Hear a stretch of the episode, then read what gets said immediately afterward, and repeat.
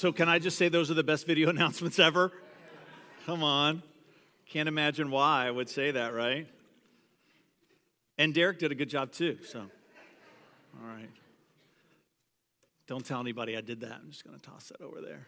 So, all right, I'll get it after, I promise. Somebody, I can't believe you just threw that down there. All right. It's bothering you. That's why I did it, just to irritate you a little bit. Because that's how we do it here at the City Life Church, right? Hey, I've got a giveaway. Uh, somebody donated uh, Lord of the Rings. Come on. Nice, right? Everybody that's laughing because you've been here for the last couple of weeks, we've been showing clips out of the Lord of the Rings. And so I thought, you know, I thought we would give this out to maybe one of our college students or one of our young professionals, somebody in CYP. But you're going to have to do something to earn it, okay? So is who is there somebody in CYP that does not have this and would like to have it? Anybody? Anybody? I see Vic's hand. See Marcus's hands going up. All right. So this is this is uh, are you are you you're going up? Hands coming up? All right. You gotta. So I saw I saw Vic's hands first. So if you can tell me what Megas Semeion means, then you get it. No? You want me, am I going to Marcus? Marcus is like, don't come here. Kristen, you coming? You know what it means? No? Nobody? Name of the series? Wait a minute, don't say it. Don't say it, because somebody, college young professional Mariah's in CYP, Thanks for posting all those uh, presentations that the interns did too. They were awesome. They were. I know. All right, are you going to make a stab at? It? Do you have this? No. Do you want a copy of it? Sure. All right. So tell what what does Megas and mean? A great sign. Come on. There you go. Don't be bitter. Don't be bitter. We make you work for it a little bit here sometimes. Lord of the Rings at Mariah's place later. Hey, let me um, just give a word of mention too to this Christmas Eve service. This is such an important service for us, right? The, the, one of the things that communities everywhere need to see are churches that are different work together. And the reason why that doesn't happen is because churches don't like to defer to one another. And so that's part of our whole model of sharing space, and all of our campuses are in somebody else's building. Why? Because we want there to be a witness to the community of what it looks like when Christ Church comes together. There's enough that we agree on to do things together. And so this Christmas Eve service is going to look a little bit like us, and it's going to look a little bit like them. And that's part of the beauty of the witness that this community needs. And so we hope that you're going to come out for it. There might even be that you've been looking for an opportunity to invite neighbors to come, and, and a Christmas Eve service could be just that for them. So, so, a great sign, Megas Semeion. This phrase comes to us out of Revelation 12, which is the chapter in the Bible that we've kind of been unpacking in this series, and we're going to get deep again into it tonight. Meet on the table. 1 Corinthians 13 11. 1 Corinthians 13 11 says, When I was a child, I spoke and I thought and I reasoned as a child, but when I grew up, I put away childish things. Now, all the notes for the message tonight are online, just like they are every week. If you're visiting with us, sometimes we uh, maybe cover more ground if you're a note taker than you would prefer. And so that's why we make these notes available on a PDF on our website so you can get those there. And so there's some other references uh, for 1 Corinthians 13 11 uh, that you can find on those uh, notes as well. So we've been using that verse because it, it kind of teaches us something. It, it teaches us that, that God expects us to mature in, our Christianity and our faith. And part of how he wants us to mature is, I believe, that our understanding of the Christmas story needs to get a little bit older. Meaning, meaning that as I age, my understanding of the Christmas story needs to mature. Now, the, the, all the things that we do with the kids and the stories that we read and, and spending a lot of time in Matthew 2 and Luke 2, that's great and it's incredible and it's awesome. And we're going to be doing a lot of that at our Christmas Eve service. But that's only the beginning. Revelation 12 is an insight, it's a snapshot into what was happening in the spiritual realm while Matthew 2 and Luke 2 were taking place. God wants us to see that there was a battle that was raging in the spiritual realm at the time of the birth of Christ. And right at the beginning of Revelation 12, he says he saw a great sign, which gives us the name of this series, Megas Semeion. We're not saying that you should stop having fun with your kids. We're not saying that you shouldn't put up a Christmas tree because we've got 800 of them in our house too, right? We're not saying that you shouldn't do the decorations and the and the the the uh, the, the, the parties that you're going to. We're like, well, who can wear the craziest Christmas sweater? We we want people to have fun with Christmas. What we're saying is add to it. Add to the fun some serious conversation about the reality that we have an enemy that just as he was trying to destroy Christ and his purpose, that he's trying to destroy us. Week one, we talked about the idea of just a great sign, and we connected that to the phrase, the blood of the Lamb. I'm going to read these verses in just a minute. Last week, we talked about a great battle, and we connected that to the phrase, by the word of their testimony. And then tonight, we're going to talk about a great purpose that you have a great purpose. I have a great purpose. All of us have been created by God for a great purpose. And we're going to connect that to love, not their lives, even unto death. Revelation 12, 17 17 says, And the dragon was angry at the woman and declared war against the rest of her children, all who keeps God's commandments and maintain their testimony for Jesus. That's you and me. This is why Revelation 12 is so important for us. That just as he was after Christ, he's coming after us. And that was all what last week was about. If you want to learn about that, how we can say to him, You shall not pass. Listen to these verses in 10 through 11, though, because this is where we find our hope and our ability to withstand the enemy. Verse 10 says this Then I heard a loud voice shouting across the heavens It has come at last salvation and power and the kingdom of our God and the authority of his Christ. That's Jesus. For the accuser of our brothers and sisters, that's the devil, who's described in this passage as a seven headed, ten horned demon dragon. Again, we don't know if that's what he really looks like. It's really the impact I believe that God was going for that he's evil, that he's powerful, and that he's dangerous. The one who accuses them before our God day and night. And they, speaking of devoted followers of Christ, listen to what it says they have defeated him by the blood of the Lamb, by their testimony, and they did not love their lives so much as they were afraid to die. And we're going to focus in on that last part tonight. Father, as we dig deep into this idea of each of us having a great purpose, this idea that, that, that, that you created us to do something for you, and the reality that we have an enemy that's going to do everything that he can to stop us. Father, we pray today, we pray today that we would not allow him to have a victory in our lives because you've already defeated him. That, that we would not give him the pleasure of stealing a plan out of one more person's life. That, Father, we're going to adopt the kind of attitude that's given to us by the example of those who have come before us to protect the purpose that you want to see birthed through us and into this world. In Christ's name, come on. And everybody said, Amen. All right, Revelation 12, 3 through 4. Look at this image. I want you to see this. Revelation 12, 3 through 4. Then I witnessed in heaven another significant event, or this is the phrase megas semeion appearing again, a great sign. I saw a large red dragon with seven heads and ten horns, with seven crowns on his head he, his tail swept away one third of the stars in the sky. We explained this in the series, so you, we're not going to reteach this tonight, so you're going to have to jump online if you want to hear more about that. But listen to what it says. He stood, this is the image I want you to see. He stood in front of the woman, right? So again, this is a snapshot, a glimpse into the spiritual realm as to what was happening at the same time of Jesus' birth, right? As the kids are singing away in a manger, right? There's a seven headed, ten horned de- demon dragon just off to the side waiting for Jesus to be born. We're not going to talk to your kids about that tonight, but we're going to talk to you about it. Listen to what it says. He stood in front of the woman as she was about to give birth, ready to devour her baby as soon as it was born. Now, why do I want you to see this? Because I believe one of the reasons why it's in the Bible is because God wants you to see yourself as Mary. He picked her, He chose her, He set her apart from every other person on the planet who's ever lived and who's ever gonna live. He said, You're the one that's gonna give birth to Jesus in the world.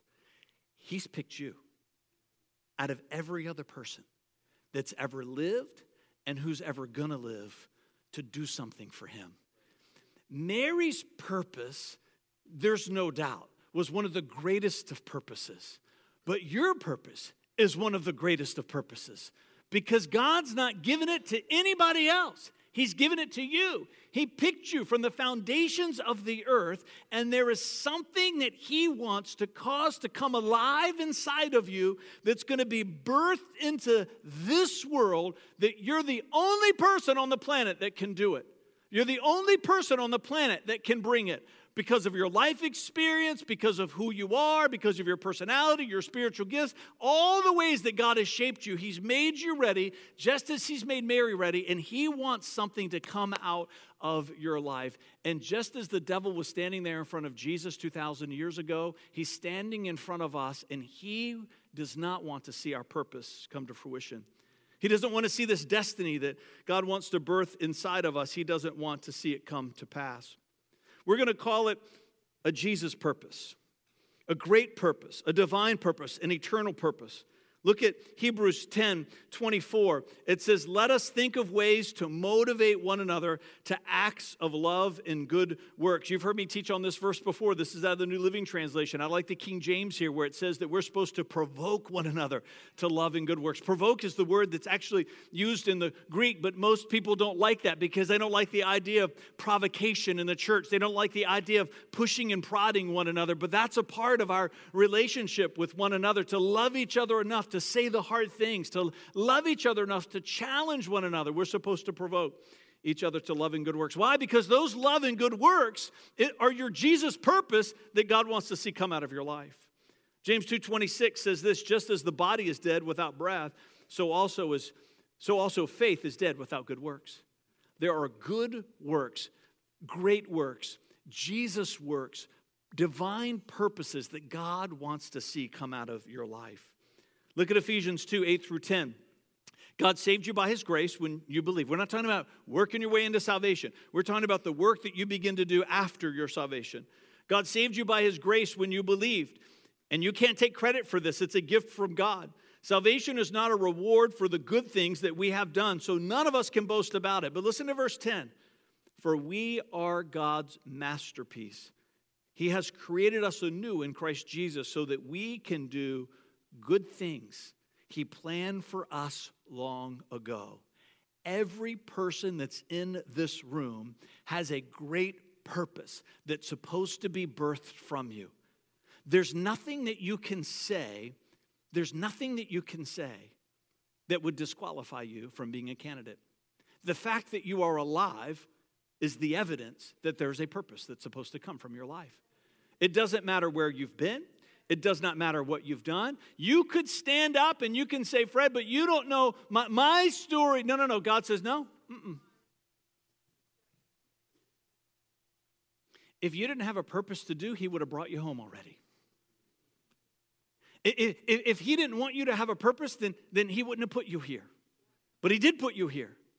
And part of the ugliness of your past, if you've got some really ugly stuff there, I'm just telling you, that's probably going to be part of how your purpose is going to be fulfilled. It, it might be that you're going to be able to relate to people that nobody else can relate to. It might be that you're going to be able to go to places that nobody else can go to. Every person in this room, you are a Mary and a Joseph that has been set aside from the foundations of the earth, and there is a Jesus purpose, a divine destiny that's supposed to come out of your life. So, what I want to talk to you tonight about is the, the attitude that you've got to have to protect that purpose. And it takes attitude. If you've ever been around a new mother, you know what I'm talking about. There's attitude, right? It's crazy, isn't it? People don't know us. You're in the mall, you've got a new baby, and people think just because you have a baby, they can come up and touch that child. You're like, hey, take two steps back, right? Or you might go meet with Jesus today. Yeah? Have you ever, right? People come up, they want to touch your child. You're like, hey, he, stop. Attitude. God wants you to have some attitude in regards to your purpose that's supposed to be birthed out of your life. Something inside of you, it should, should this what we talked about last week, that you're saying to the devil, you shall not pass. This purpose, it's mine. God gave it to me. I'm going to nurture it. I'm going to understand it. I'm going to see it grow. I'm going to birth it. I'm going to see it. I'm going to do this thing that God's created me to do. There should be some attitude that rises up inside of you that says He's not going to stop you. And I believe this phrase that we're given, loving not their lives, love not their lives, even unto death, that that phrase is key to understanding the attitude that protects our divine purpose. This idea of loving your life more than you should sometimes is the very thing that gives the devil access to the purpose that you're supposed to be protecting. Now, I believe this is about martyrdom. You believe it's about martyrdom. If you've studied the Bible for any amount of time, you know that Revelation 12 is talking about how Christians throughout ages, not so much in America today, and by God's grace, it will never be a part of our Christian experience in this great land, but it is a part of other Christians' journey in other parts of the world, even today, even now. People are killed for their faith. Martyrdom is a very real thing. But if that's the only thing that you see in this text, which I think sometimes that's what the devil wants you to see, because if you say it only deals with martyrdom, then you're ignorant to this idea of the attitude that you're supposed to carry that's instructed to you by this idea of loving not your life even unto death. Now, there's a whole portion in here that we're not going to do for the sake of time, but I built it into the note. So if you want to study more about that, you can. But so many times, Jesus talked about this idea of dying to ourself. See, part of the attitude that I'm supposed to have that protects the purpose that's supposed to be born out of me is this attitude that says, Jesus, I am willing to endure whatever death and dying needs to happen on the inside of me so this purpose can live. Whether you've been a parent or not, you probably have siblings that have kids, or you've been in an environment where there are kids, and any person that has any amount of character, if there were a moment of trouble, something inside of you would step in front of the danger to protect that child. You tracking with me? Your purpose is like a child. And God's saying, when are you going to get to the business of stepping in front of that purpose so that it can live? And part of stepping in front of that purpose oftentimes means dying to yourself. So I'm going to talk about three ways that we've got to love not our lives. And all three of these come out of the birth story of Jesus. So we've been talking about Revelation 12, referencing Matthew 2 and Luke 2. So tonight, to finish out this series, we're going to go into Matthew 2 and we're going to see, as we look at it through the filter of Revelation 12, there's going to be some things I think that you're going to see that maybe you've not seen before. Matthew 2, 16 through 18. Matthew 2, 16 through 18. Herod was furious when he realized that the wise men had outwitted him. He sent soldiers to kill all the boys in and around Bethlehem who were two years old and under. Based on the wise men's report of when the star first appeared, Herod's brutal action fulfilled what God had spoken through the prophet Jeremiah. Verse 18 says, A cry was heard in Ramah, weeping and great mourning. Rachel weeps for her children, refusing to be comforted for they are dead. You ever notice in that story that the Bible makes no mention of an angel being sent to warn those families? See, because if you back up into that text, what, what you find is that Mary and Joseph, they had some advance warning. God sent an angel to them and said, Hey, you got to get out of here. Herod is going to send soldiers and children. It's called in history the slaughter of the innocents. They're going to die. You need to run. And they did. Where, where, where was the message for the other people? Have you ever stopped to think about when Mary and Joseph came back from Egypt a few years later? Moved back into town. And people looked at him and said, How old is he? Huh. Because there's no other boys in this neighborhood his age. Can you imagine that Mary and Joseph were at Life Group in their church? They're taking turns telling their stories of how God's moved on them in miraculous ways. And she begins to tell this story about how an angel comes in the night and warns them to protect their child and how they're able to flee. And we're going to talk about why they were able to afford to do that to begin with, the poor family that they were. And then they come back, and, and, and maybe she's not quite getting the response that she thought she was going to get because there were some people in that room. And you know what they're thinking? My child died that night. God didn't send anybody for me. It's right here in the Christmas story. It's tragic, isn't it? Why is, why is that in there? Because there is a forsaking that we've got to be willing to endure in order for the purpose that God has for us to be born. Now, that forsaking and that sacrifice is something that I'm going to say should never happen on behalf of your purpose, right? Because this is important. The sacrifice is commensurate to the calling. And there's no other calling that's ever greater to the birth of Jesus in this world.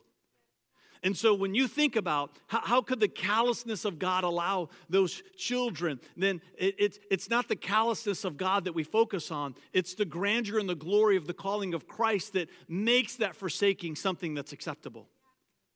But you can take that same principle and apply it to your life and apply it to my life. Is there's a forsaking that's going to be required of us. There's going to be some dying at times in our own journey. I'm not talking about a physical dying, but sometimes it's the death of a dream. It's a dream that you've got that's standing in the way of the dream that God wants to give to you that He's trying to cause to come alive in your heart. So sometimes it's the, it's the death of relationships that are not healthy. Sometimes it's the, the, the death of the idea that you're going to live here, but God really wants you to live there because that's where your purpose is going to be fulfilled. Sometimes the death and the dying is laying something down that you've been looking forward to for a long time, and God just lets you hold it just for a minute.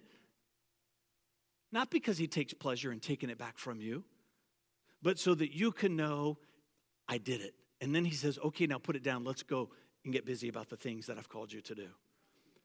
Vanessa and I were we're going to be celebrating our 20th anniversary in May, and so when we met and married, I was working at a bank in their in their call center and I was a, a, a, a, division manager in upper management, and, and we were doing very well. We joke all the time that, that, uh, that we were probably our wealthiest 10 years ago, right? Something's gone terribly wrong with the financial trajectory of, of, our, of our life. That's part of the forsaking. See?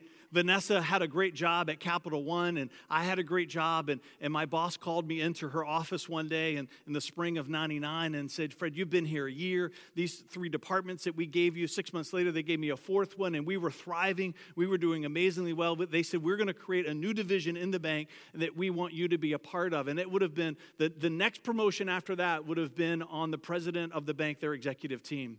And, and when that promotion was given to us, we had, we had started about, talking about having a kid. We didn't have kids back then. And, and we said, hey, Vanessa's going to be able to stay at home. And, and, and, not just the financial freedom that would come with that promotion, but it was the, you're, you're tracking with, it's the trajectory, right? The ceiling goes up. And I came home from that meeting. I was so excited. And, and we were like, this, this is unbelievable. We're, we're going to live comfortably for the rest of our lives because of what this is going to set into motion. Wouldn't you know it? A week later, the church we're going to, pastor gets up and says, We're going to hire a pastor of business administration to come join our pastoral team. And we're making that announcement today in case anyone here wants to put their name in. And Vanessa and I looked at each other and we both knew I'm supposed to do that. So I had accepted that promotion. The bank had begun to restructure to accommodate the acceptance of that promotion. And I had to go back into my boss's office and say, hey, I'm, I'm going to have to say no to that offer. Now, they knew who I was and what we did and the homeless ministry that we ran and the neighborhood that we lived in. And so they, they understood the, the, the reason why. I'm telling you that story because that was a moment of forsaking that we had to be willing to embrace. You see, sometimes this idea of, of dying is, is, is not the ugliness of the story that's in the Bible. You, you tracking with me? It's you being willing to put something down that you've been working your whole life for. God lets you hold it just for a moment so you can have this sense of satisfaction. I got there, right? I, I did it. And then He says, okay, now put that down, and I want you to pick this up over here because this is your Jesus purpose that I'm trying to birth inside of you. And what I would say to you, those 10 years in corporate America have been some of the, the greatest gifts to me in my pastoral ministry because what it does for me for organizational development. You have a great purpose. And there is a dying at some point in your journey that you're going to have to undergo in order for that life to have its moment. And this is what we know about God is that he's going to ask you to die over and over and over and over again. There's a forsaking, a loved not my life even unto death, so that my divine purpose could be born into this world. Forsaking. Matthew 2, 9 through 11. After this interview, the wise men went their way and the star that they had seen in the east guided them to Bethlehem. It went ahead of them and stopped over the place where the child was. And when they saw the star, they were filled with joy. And they entered the house and saw the child with his mother Mary, and they bowed down and they worshiped him. And they opened their treasure chests and gave him gifts of gold, frankincense, and myrrh. Treasure chests. Gold speaks to the authority of Christ. Frankincense was a unique spice that was only used in religious services, speaks of Jesus being our high priest, and myrrh is involved in the embalming of bodies, which spoke that he would be a suffering Savior. Even the gifts that he received were, were prophetic and speaking of his great purpose. But what I want you to see is that this was a poor family. I mean, come on, Jesus is, is being born in a stable. It's not quite the beginning that people thought the king of the world would have. It's interesting, isn't it? That God picked somebody without means to be able to give possibly the greatest moment of purpose in the world has ever seen. But he knew that he would provide for them. Traveling to Egypt, living there for a time in a foreign country as a foreign people. That, that trip had to be resourced in some way, and the wise men did it. Now, I'm guessing these wise men, these magi, right? They're people just like you and me, riding on the camel. Every now and then looking down there and thinking to themselves, we could live pretty comfortably with these treasures that we have. Isn't it great that when they had a chance to lay all of that treasure at Jesus' feet, it said that they were filled with joy in the moment of worship? How many times do we do we give what God's asking us to give and we're like the child scuffing their heel? I'm going to do it because you said so, but I'm not going to like it. I thought about that poor kid. I don't know who 66P is. Did you see that number pop up on the screen during the last song? But how about that worship set? Was it not amazing? That last song, right? They, they did, Tara, the whole day, unbelievable. That name stayed up there for a long time. Did you notice that, 66P? Because somebody's mother was out there. Oh, he can wait. This is, a, I'm having an encounter with God, right? it was awesome. I, I can't wait to find out who 66P is. That's so great. Where's my mother? She's, it's okay. It's okay. She's going to be all right. But sometimes we're the kid in the nursery that's crying, right? Sometimes we're that kid with God when He's asking us to do something. I don't want. No, no, no, no. The Magi. Whatever I have, God, it's yours. You, you tell me what you want me to do. There's a forsaking that has to happen, there's a funding that has to happen. Whatever your purpose is, it's going to cost you some money. You're, you're going to have to give some stuff for it. You're going to have to restructure your finances. You're going to have to change the way that you live. You're going to have to get used to the idea of a standard of living that's maybe less than what you've grown accustomed to because there's some things that God has to say about your finances. And when you walk in the wisdom of God's word and what he says about our finances, there's a blessing that comes to us, I believe, that oftentimes is what's going to fund the purpose. It's backwards sometimes. The, the math in the kingdom of heaven, a lot of times, it's just upside down. So we've been doing this, this tithe challenge to the church for everybody that calls us their church home in the month of December. Because 90% with God's blessing and favor is a lot more than 100% without it. And it might be this tithe challenge has been challenging you because you've been saying, Fred, don't talk to me about offerings to Haiti and going on mission trips to the Dominican Republic because I can't even afford the 10% that God asks for me in this biblical concept of a tithe. What I would say to you, you're not ever going to be able to afford all of those extra opportunities of giving until you take the step of faith into tithing because the surplus is part of the blessing that doesn't come until there's a sacrifice. For some of you, you're never going to have the resources you're supposed to have to fund your great purpose until you live at a place of less that God's asking you to do today. Can I just say the secular concept of living within your means is a secular concept? Because the Christian concept is not living within your means, it's living less than your means. The secular world says, don't spend more than you have. The Bible says, spend a lot less than what you have, so there's something left over for you to give away. Leviticus. Yeah, we're going there. like, dear God. Man's preaching about seven headed, ten horned demon dragons. It's Christmas, and now he's going to read out of the book of Leviticus. I know. Well, if you like it, then you found a great church. All right. Meat on the table. Listen to this. Listen to this list. You ready for this? Do not steal. Do not deceive or cheat one another. Do not bring shame on the name of your God by using it to swear falsely. I am the Lord. Do not defraud or rob your neighbor. Do not make hired workers wait until the next day to receive their pay. Do not insult the deaf or cause the blind to stumble. You must fear your God. I am the Lord. Do not twist justice in legal matters by favoring the poor or being impartial to the rich and powerful. Always judge people fairly. Do not spread slanderous gossip among your people, and don't stand idly by when your neighbor's life is threatened. I am the Lord. Do not nurse, the, oh, this is a good one for the holidays. You ready for this? Do not nurse hatred in your heart for any of your relatives. Mm-hmm.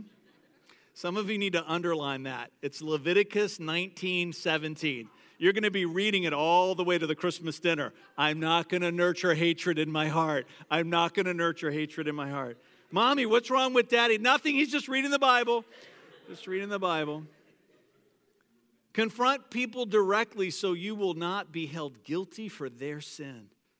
Do not seek revenge or bear a grudge against a fellow Israelite. And he just keeps going on and on. We read that stuff, you know what we say? Of, of course I shouldn't do that. Uh, of, of course I'm not going to do those things. I, am I'm, I'm a Christian. What? I, what? My child's Sunday school teacher does some of those things? Pastor Fred, we need to talk.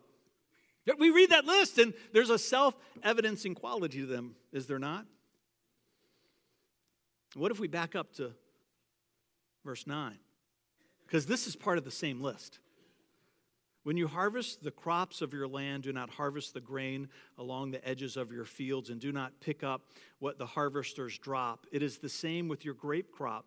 Do not strip every last bunch of grapes from the vines, and do not pick up the grapes that fall to the ground. Leave them for the poor and the foreigners living among you, for I am the Lord your God. What's he talking about there? He's talking about living less than your means. It's in the same list as everything else. We've been talking about this in the series. There is such a desensitization to certain aspect of the Christian experience. We cringe at the others, but this one right here, we say, oh, it can't be but so bad. How bad can it be? Well, it's bad enough for God to give it the context that we just read together. Why is it so bad? Because your divine, God given purpose is at risk. Until we're willing to walk in this place of generosity, there is a work of reciprocity that will never take place in your life, and it holds the key to you having the finances that you need to fund and to give towards the purpose that He created you to have. Listen to 1937. 1937. You must be careful to keep all of my decrees.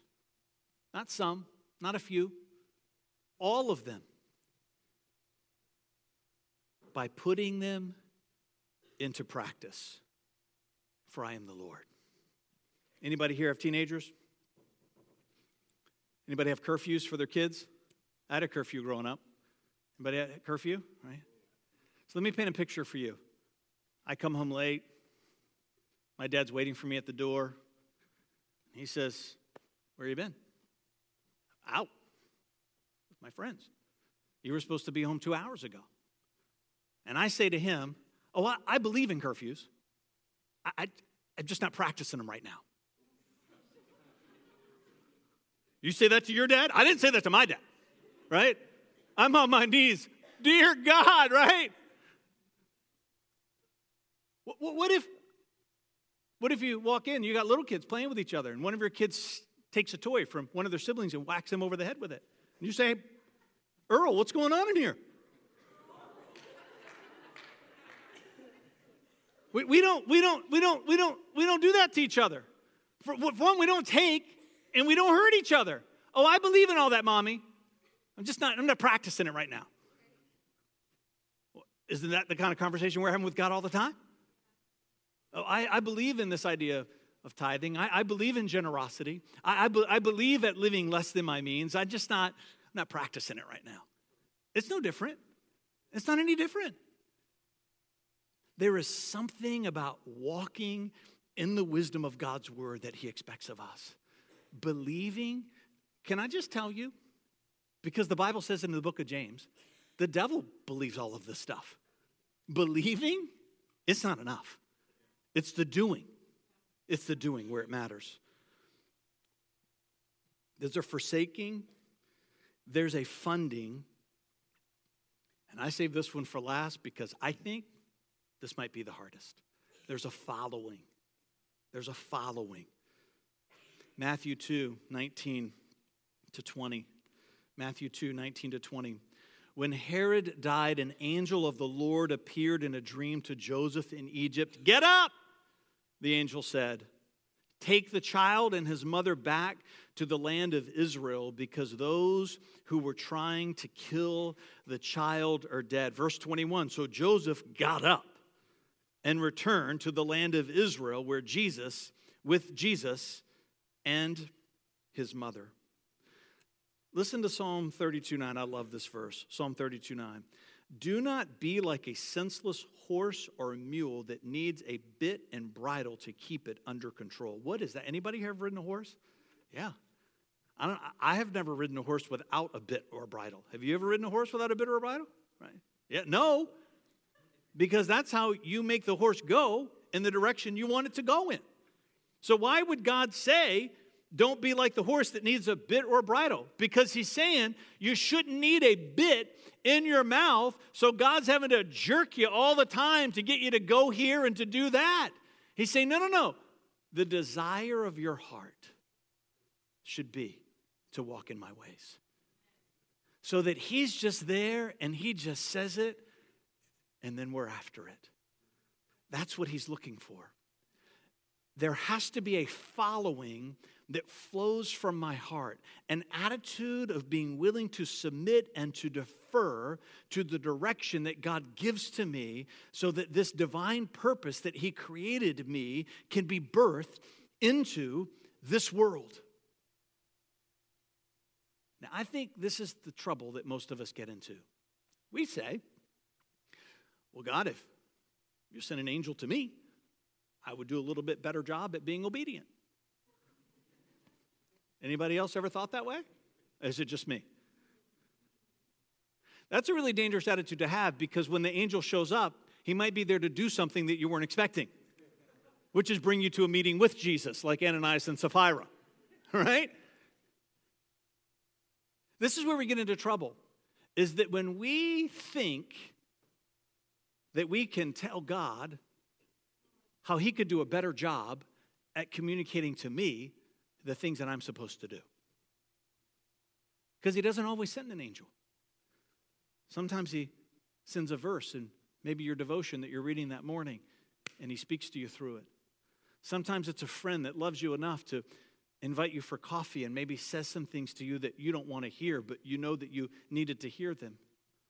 It might be that you get a call from your pastor or maybe one of the other leaders in the church, and they begin to talk with you out of concern for your life because of something that they are, are, are observing that's happening in you. Maybe it's in regards to your character, maybe it's in regards to your lifestyle. We're not talking about being heavy handed with people. That's not what we're talking about. We're talking about people that are in a covenant relationship with one another and that we, we are expecting that, because I've got blind spots, you got blind spots that people are helping us to see our blind spots so that we can get to the place that we're going.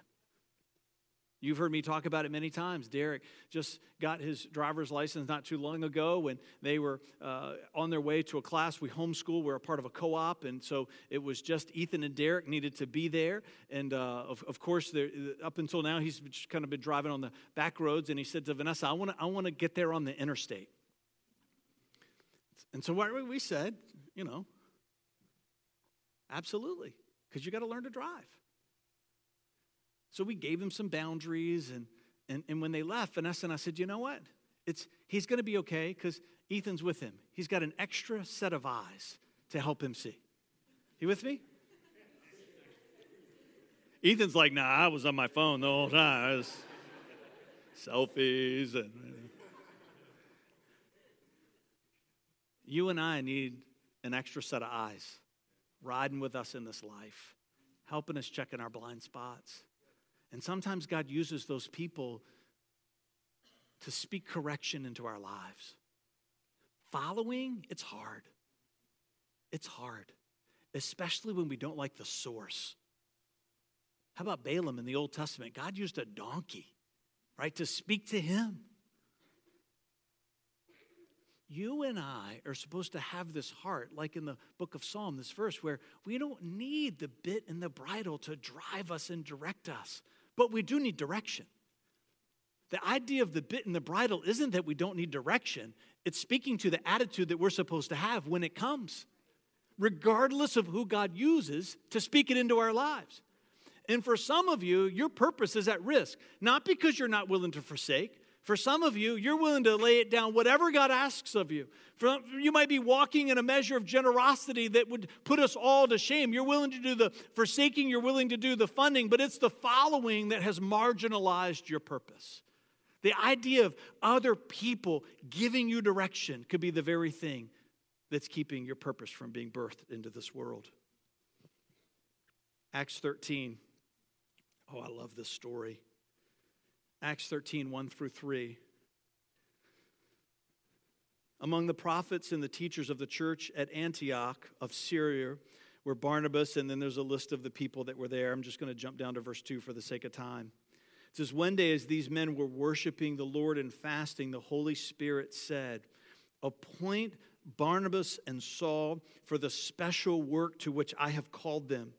So, after more fasting and prayer, the men laid their hands on them and sent them on their way. This is the beginning of the very first missionary journey of Paul. All the letters that we cherish that came to us in the New Testament, none of these were written yet. You know why they were written? Because of this moment right here. This is where it started. And you know how it started? With other people giving them some direction. It's powerful, isn't it?